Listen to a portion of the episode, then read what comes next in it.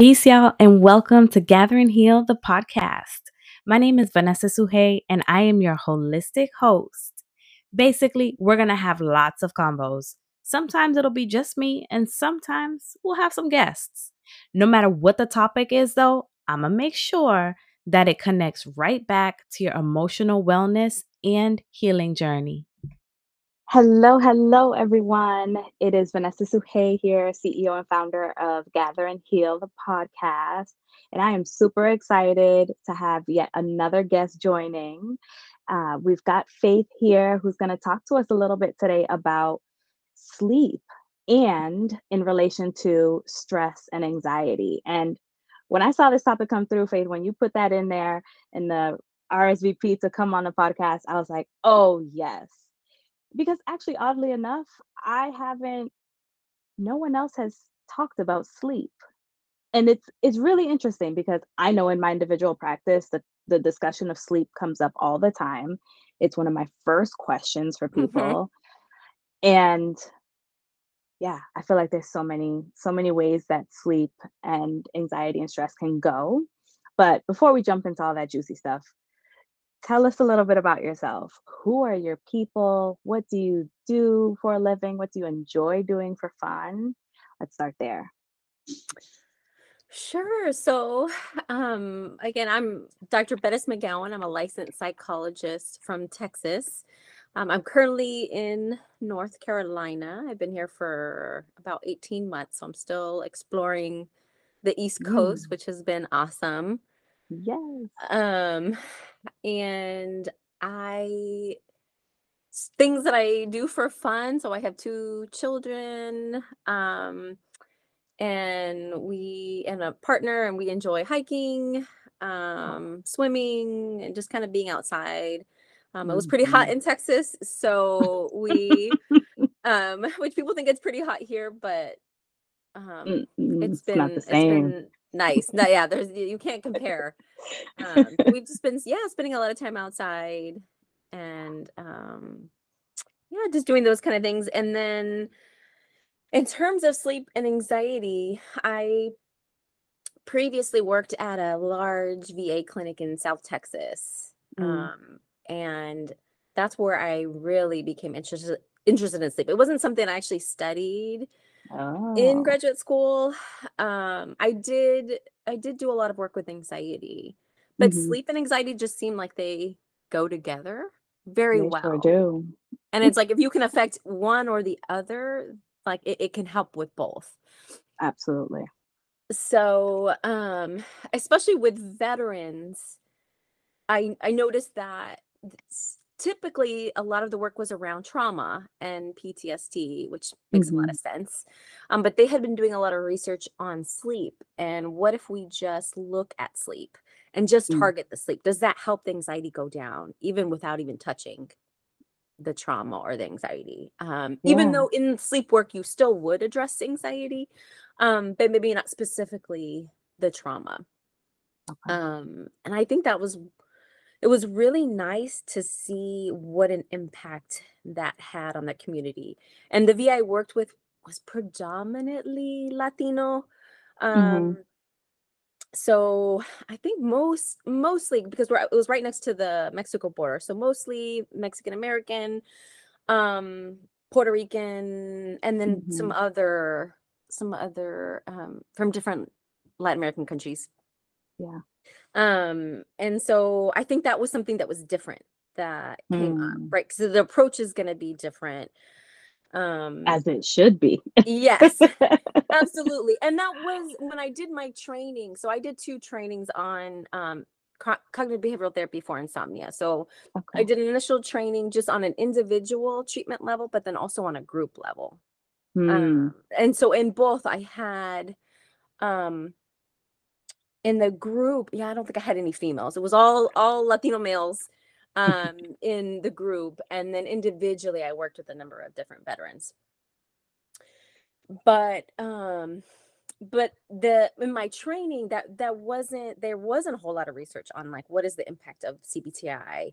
with the latinx population um so i really just kind of had to make some adjustments on my own to fit what I was kind of doing with them. Oh Um, yeah. I feel like there's there's so much of that, right? As clinicians, when we're doing the work well, ethically and appropriately, we do have to make adaptations, especially if others before before before, bleh, before us. Not enough coffee in my system yet today. haven't made it specific to the populations that we're working with. And so I I love that you were able to pay attention to that and say, okay, I hear what the research is and I hear what CBTI has been doing and here's a way we need to make some adaptations to fit the people that are sitting across from me and the people that I'm working with. yeah, absolutely. Because I, I think with CBTI and making changes with sleep, this is often things that we've been doing maybe our whole lives. We've been, we Mm, have these routines around sleep, and maybe that's even something that was passed down with your family on right. like what that sleep um routine, your sleep hygiene looks like. So if someone hmm comes in like myself and they're like, who is this person who's going to tell me that this is going to make my sleep better? Um Right. so and and uh, you know rightfully so there's a lot of skepticism like is this really going to work is this going to be helpful i've tried so many hmm different things and nothing has really touched my insomnia or my sleep problems um and so i think part of that was just like example? Oh, sorry, sure go go ahead. ahead Well, I was just going to ask for an example of you know, breaking it down for people who are listening, what can insomnia look like? And our three pillars are mind, body, and emotion. So if you can kind of explain to us maybe what does it sound like? What are some of the thoughts that are going through people's head when they're struggling with insomnia? What's happening with their body? Um, and then emotionally, what might be coming up? sure yeah so with um insomnia typically in in your lifespan, the chances of you having insomnia or, or problems with sleep are pretty high. Um, even just kind of in in um like looking at the population as a whole. hmm Um, usually what happens is there's some kind of stressful event that disrupts your sleep. And so that could be um something like, you know, having getting in a divorce, mm um having you know having a big move or a large change you losing a job. Um so it really could be something that could happen to anyone. And for some individuals that some uh, an event like that happens their sleep is disrupted for maybe like a week or two and then they're able to get back on track. Um mm. but there's a lot of other individuals where you tr- you start to make changes to compensate for the lack of sleep and it's those changes you make that keep the insomnia problems going. Um and they make sense it makes sense that you're like okay this when you don't sleep it it feels and now you mentioned kind of the body like it really takes a toll on your body. Oh, um yeah. and and your mental health um just like that connection between your mood and and your sleep um is so important. So i think it makes a lot of sense that "Uh, this doesn't feel good i feel terrible how can i make these adjustments to get my sleep better so i might start hmm taking naps during the day to catch up with sleep i might drink more coffee Right. um to do that and and so these are probably all all things that i've done myself um right I'm guilty too. I'm just gonna, yeah, I'm gonna take that midday nap. And sometimes that, you know, is like an hour or two long. Um, and those kinds of things end up affecting your sleep and making it worse. Um, and then it just becomes like a vicious cycle of Right. doing these changes. Maybe I'm I'm sleeping in some days, I'm um doing other things to help try and keep me awake, but then those are gonna make it harder to wind down before hmm bedtime. Um, And and when we start doing those so consistently, like you had said, that's how it drags it out and then it becomes normal, right? I always I say to clients, I'm like, listen, if I didn't have a good night's sleep, you don't want to be sitting with me the next day because I I can't think straight, right? Like it's harder to track my thoughts or even earlier in this episode where I couldn't even get a word out.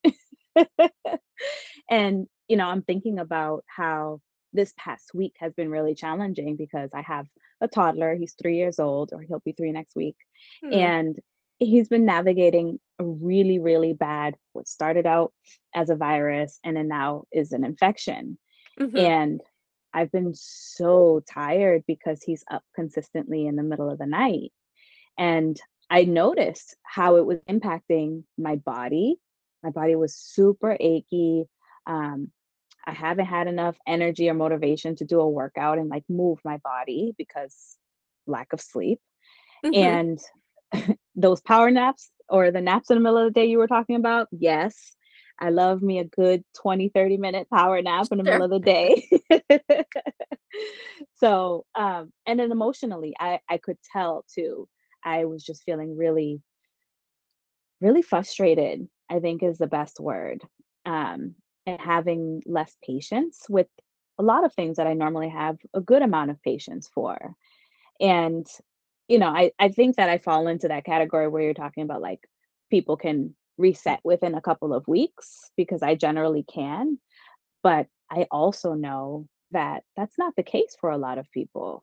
And it's become so normalized, I think, too, in society to go take a nap or have three to five cups of coffee a day and also not even paying attention to how late they're drinking coffee and its impact on the body which I think, especially for the the Latinx community, coffee is like a life source. So it's so, and you could drink coffee at any time of the day if some, you know, you have company. There's not a cutoff limit for that, but then that does because caffeine has such a long kind of life in your body. It really mm-hmm. can stay with you, and that makes it hard to unwind um naturally when it's time for you to get ready for bed. Um, right. So that's one thing I think that yeah, like that that you would want to consider. Um, some of these habits they're they're just like what you do. You don't even think about well what right. will what will that do to my sleep if I have this coffee at 7 p.m. Right. I can't even tell you how many times I go home and I'm going home tomorrow to visit my parents up north and they have cafe throughout the day. At mm-hmm. the end of, you know, especially after dinner, Papi's looking for his cafecito and he has that straight espresso. And then I'm looking at him at one o'clock in the morning. I was like, no wonder you're not asleep, right? sure. sure. So yeah, it's, and it's just like part of what you do. Right, right. And he's found ways to navigate around it. Actually, now that we're talking about it and I'm thinking about it, he will drink his coffee throughout the day, go to bed late, wake up early, then go back to sleep, and then he'll have a nap later in the day. But then I say that, and I'm thinking about culturally again, taking a siesta in the Dominican Republic. That's what my father is also used to. That's a, a really good point. So that's another piece when we think about the CBTI, you know, and they, obviously they don't make any mention of of like the cultural norm around napping. Mm-hmm. That I don't think I ever saw that in the manual. But you're right. So we we, we need to consider just yeah, what happens um yeah, so in some of these countries also like in Europe around taking this long break during the day mm-hmm. um what that can do. And naturally and I'm wondering too even that might have just started cuz naturally with our like circadian rhythm and sleep clock around after lunch, our body naturally like we start to have that dip. Yeah. We feel it. We all feel that natural dip. So it makes sense. Like that's the time where I I most want to crawl into my bed and mm-hmm. and to take a nap. I'm like you're and, and even like your your temperature changes, like your body temperature changes, and there's so many things that are going on.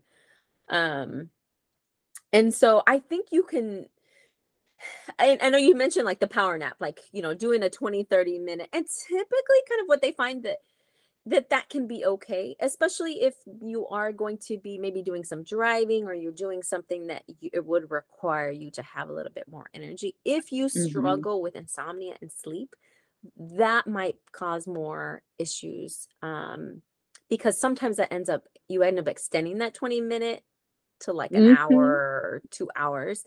Um, and I compare that to kind of like snacking. So if you snack Mm. throughout the day, you're not going to be as hungry come lunch or dinner time. It takes away from your body's natural hunger for sleep. Mhm. Um, so we really Oh, want to, like and I think you you could still have that relaxation time. Like if you're saying like I want to have that two o'clock break, I think that Mhm. makes a lot of sense. Um, and you Mhm. could still find time to do yeah some some kind of relaxing activity where you're you know curled up on on like a lounger you know Right. doing you ain't doing it you could be yeah doing a meditation reading a book i mean something that's still relaxing um Mhm. but i think if you have sleep or insomnia problems the more that you can avoid those longer naps it, it can really help you to have that better more restful night of sleep Right. So what I I actually as we're talking about it some more and you're dropping in some of these pieces of information, I'm like, I recognize this information. I forgot I had actually taken a training about insomnia and talking about it and providing some um, information and techniques and so on and so forth a few years ago. But hearing you talk about like our body temperature dropping and you know, it's our our body's in a circadian rhythm around a certain time of day, generally after lunch, we start to dip a little bit. Um, and I notice one of the things that I actually really like to do and I talk to my clients about, so I'd love to hear your feedback, is around that end of the day, my end of the day, I stop seeing clients around two, three o'clock generally. I actually I step outside and I, you know, ground myself. If I can, I take my Mm, shoes off. great I look around, I let my eyes stretch into the sky and just kind of like look, gaze, and soak in the sun, right? hmm So those those are just kind of things that I feel like have been able to quote unquote wake me back up and give me this like second win for the day. Um, what are some other small tips and tricks that you've shared with clients to help them navigate this what could feel like a slump in the middle of the day? Sure. Yeah, because it- sometimes it can feel really hard. It's hard to get past that feeling. It, Mhm. it can be very overpowering sometimes.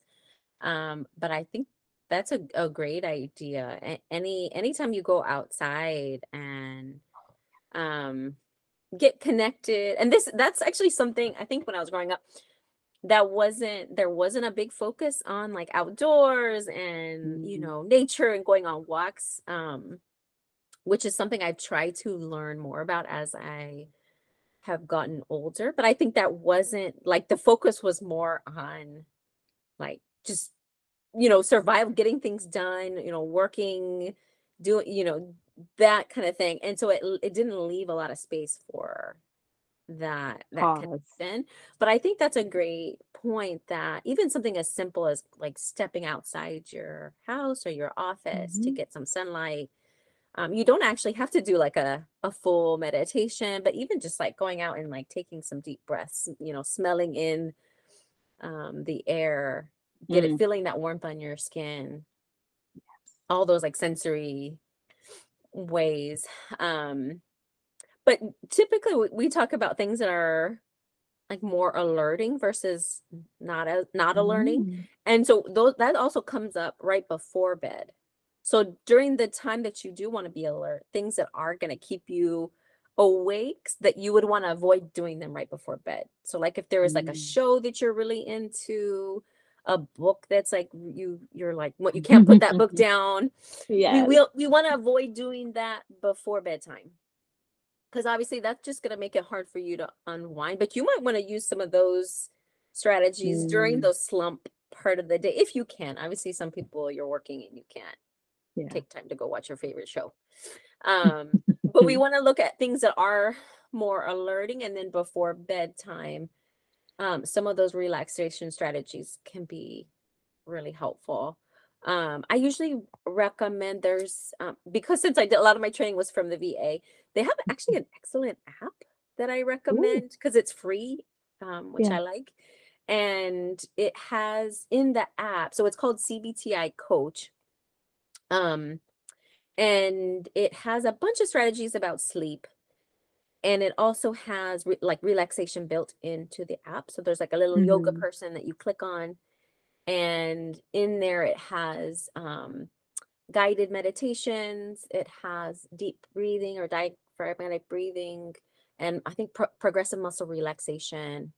And and they keep Mm. adding to it. I think they maybe have added even more. Oh, that's Um, awesome. Yeah, so and it's nice because it's like in your phone, you take it everywhere, uh, which can also be an issue with sleep. But in this way, it I can know. be helpful um, to practice this even. So usually, what I recommend is to practice outside of just like right before bedtime. You want to pr- get build that muscle, so you would practice it Right. um, throughout the day at any point. Um, but let's say you don't have the time, but you want to have um, that wind down time. Usually, we recommend at Mhm. least 30 minutes, up to an hour, um, depending how maybe stressful your day has been, but at least 30 minutes of Mm. winding down, doing non alerting, relaxing things. So, yeah.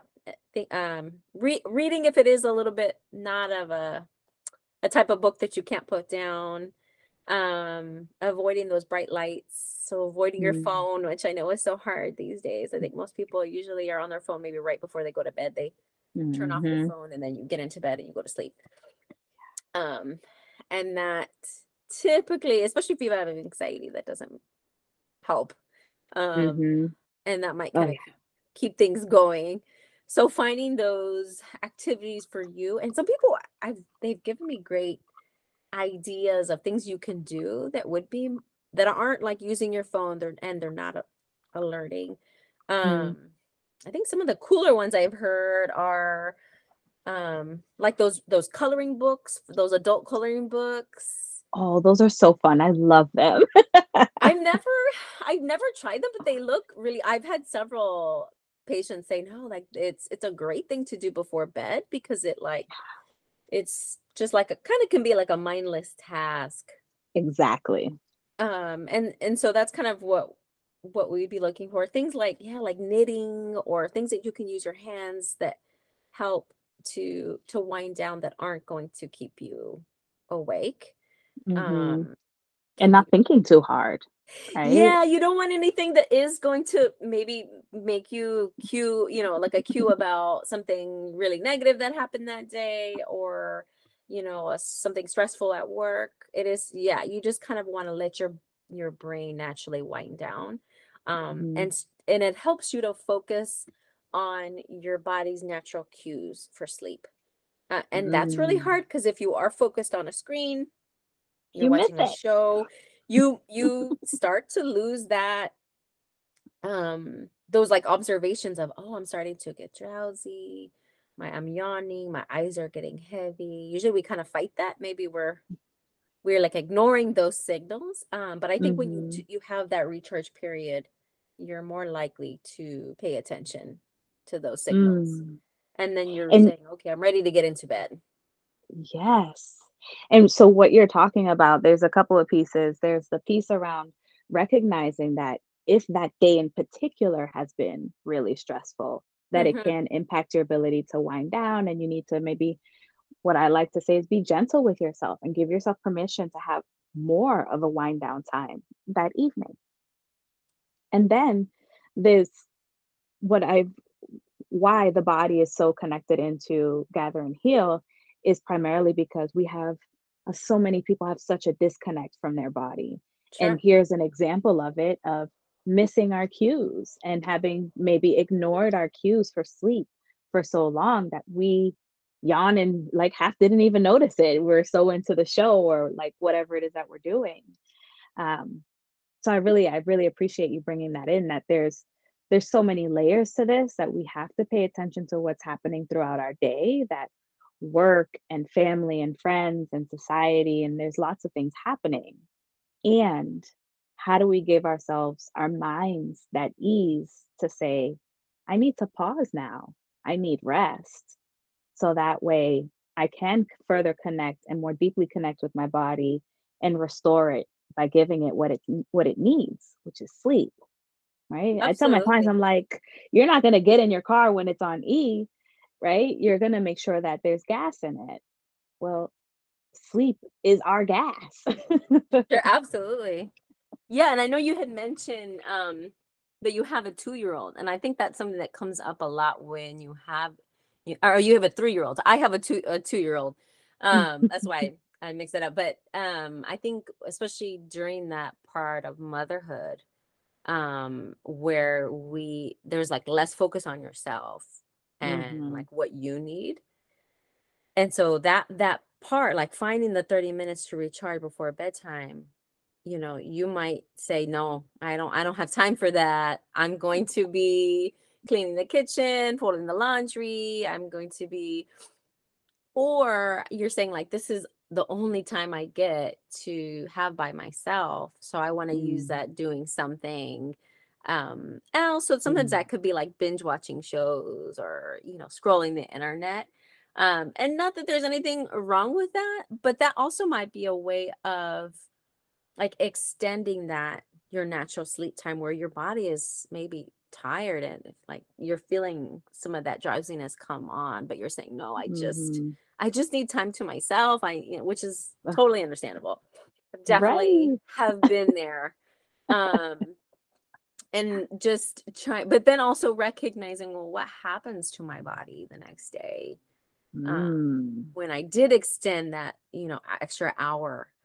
Um, so I lost an hour of sleep. I was up binging something, Mhm. and you know how how am I feeling? I know you had mentioned like the irritability. So for me, that's that's a big one. That if I don't Mhm. sleep, um, irritability irritability is like one of the first things um to come out. I think anxiety can increase quite a bit. Mhm. Depression is often linked with poor Mm. sleep. Um, and we we already know, especially yeah, with moms in general, like those might be you might be at risk of that just for other factors that are that are going Right. on. Right. Um, so I think it can be really important to consider that. Um, even though I know there's so many other um, things pulling at you when you do have um, young children, and even older children too. The, the demands just kind of change. It just changes.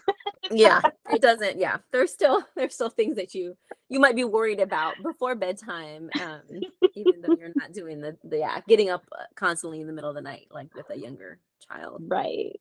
Right. You know, I actually I found so my son has always had like a really hard time with sleep, and so we had to get a sleep consultant to support us through that. hmm And it's it's been truly amazing the impact of stepping back and learning about sleep for children, for infants and now toddler, and its correlation to adults and sleep and how much and I say it to my clients all the time. I'm like, listen, we we had things figured out, right? When we're taking care of children, there are lots of boundaries, there's lots of routines and patterns and things like that. And then I don't know what happens along the way, but we throw all those things out the window and then we hmm can't we have a hard time sleeping or keeping bedtime routines and morning routines, I think are also important. Um, so it's been twofold, of course, being able to relate, I'm tired, and using it to fuel my information and taking that step all the way back and saying, okay, what are some of the things I do for my son and how do I implement that for myself? absolutely. Yeah, and I use that example too, just because I think yeah, it makes a lot of sense for people, even people that don't have children. But I'm like, hmm would you just put a baby in the crib and walk away? and Mm, say go to bed and and not do all the I don't know 12 steps that you usually do with them before right. bed and they're always like no I would never just put the baby in the bed and just like let them walk away um and so that when I talk about that wind down period that's the same yeah exactly kind of what you were talking about hmm um that with them and my son who's 2 he has added so many more steps to his routine Oh routine yeah.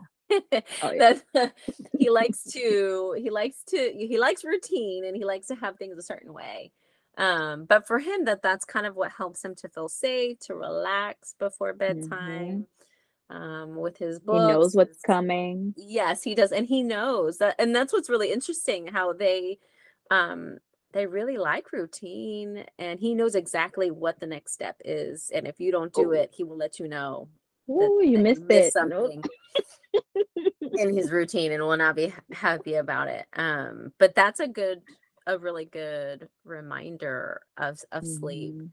Um, and I think one in terms of with children, one of the things that came up for me, I was lucky enough to never really have sleep problems um, up until I was pregnant with him. Mhm. Um, even with my my first, I, I didn't.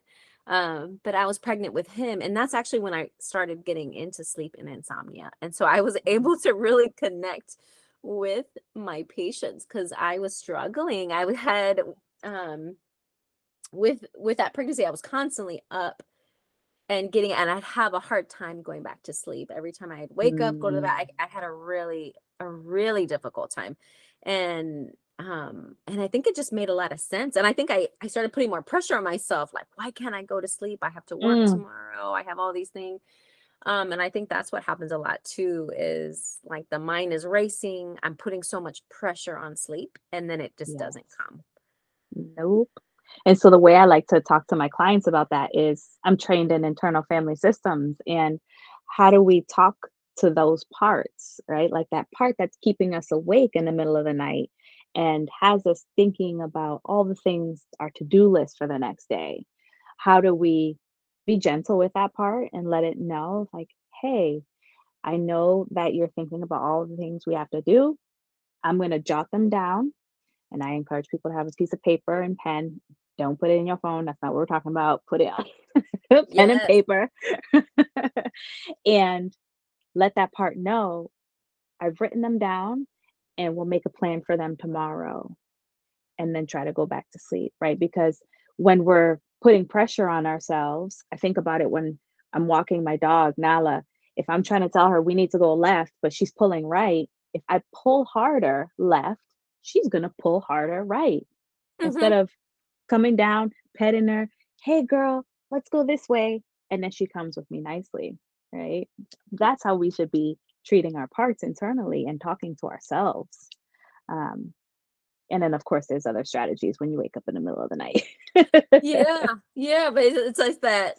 Um, yeah, sometimes like that that harsh critic that says like, "What's wrong with me? Like, why can't I go back to sleep? Everyone else is sleeping. Something must be wrong, or this anxiety is like too much." And so it's those extra thoughts that kind of keep the anxiety going. And so, and Mhm. anxiety is kind of the, I think about it like it's the opposite of sleep. So what you what you Mhm. need to be able to fall asleep is like it's like totally working against your body's natural um drowsiness so that just kind of keeps it makes it really hard to be able to fall back Mhm. asleep um and your your idea i think is great so like being able to write something down if you feel like you know what it's it's staying stuck so yeah just kind of writing it down saying tomorrow is i can kind of think about it look about it um, I think Mhm. one of the things that comes up too is that people often will stay in bed when they're having these like racing thoughts. Mm. They're going back and forth, and then your bed is starting. You start to associate your bed with, um, with worries and stress and like problem solving and doing all kinds of things. So now every time I lay down in my bed, I'm gonna be thinking, "Oh, this is my time to worry and to like work things out in my life."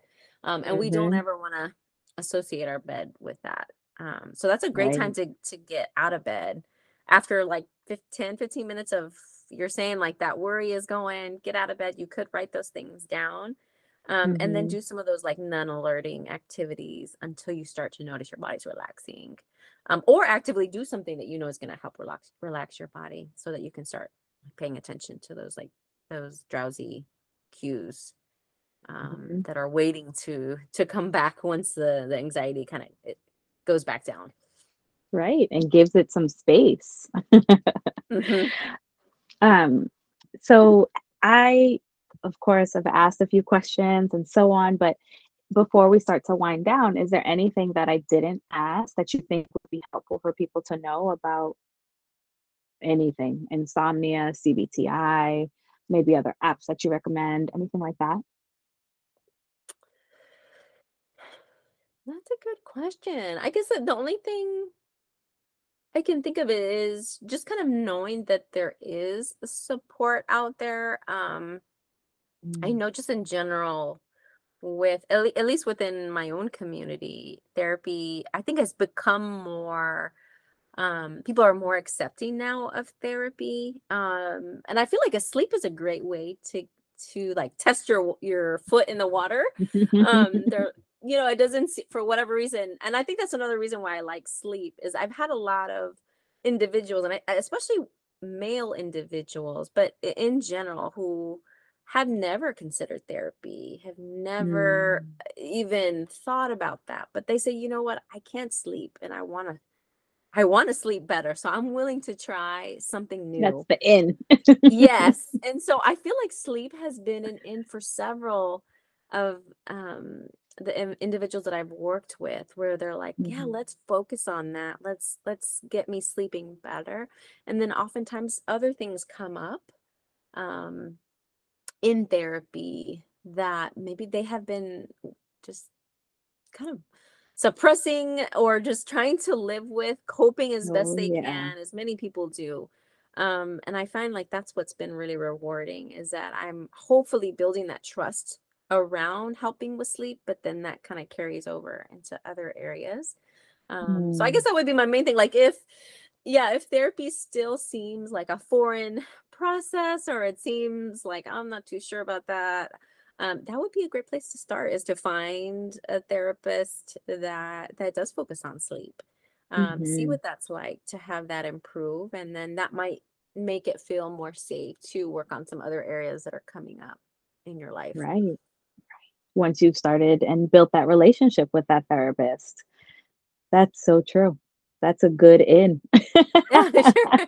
And that's how, yeah, because I, I think that's one of the things I notice the most um, is that for people that are really hesitant about therapy, and maybe rightfully Mhm. so, I think because a lot of it has not been directed around how do I approach people of color in therapy? Like, how Mhm. do I make this um, just a safe space for them? So I think sometimes, yeah, finding any any way that I can help to to talk about that or to help them feel more safe and comfortable starting the process, I think has has been helpful. And um, yeah, so I, I that's that's the one thing that I've noticed with it. Yeah, I like that a lot. And definitely, you know, I'm sure what's helped in building those relationships too is what we talked about in the beginning, the fact that you do make adaptations and you are um, culturally aware of some of the things that come up for your clients in the Latino community and make those adaptations that aren't in the manual or aren't in the particular workshops, but we know how they show up for our clients. That's so important. hmm Yeah, definitely.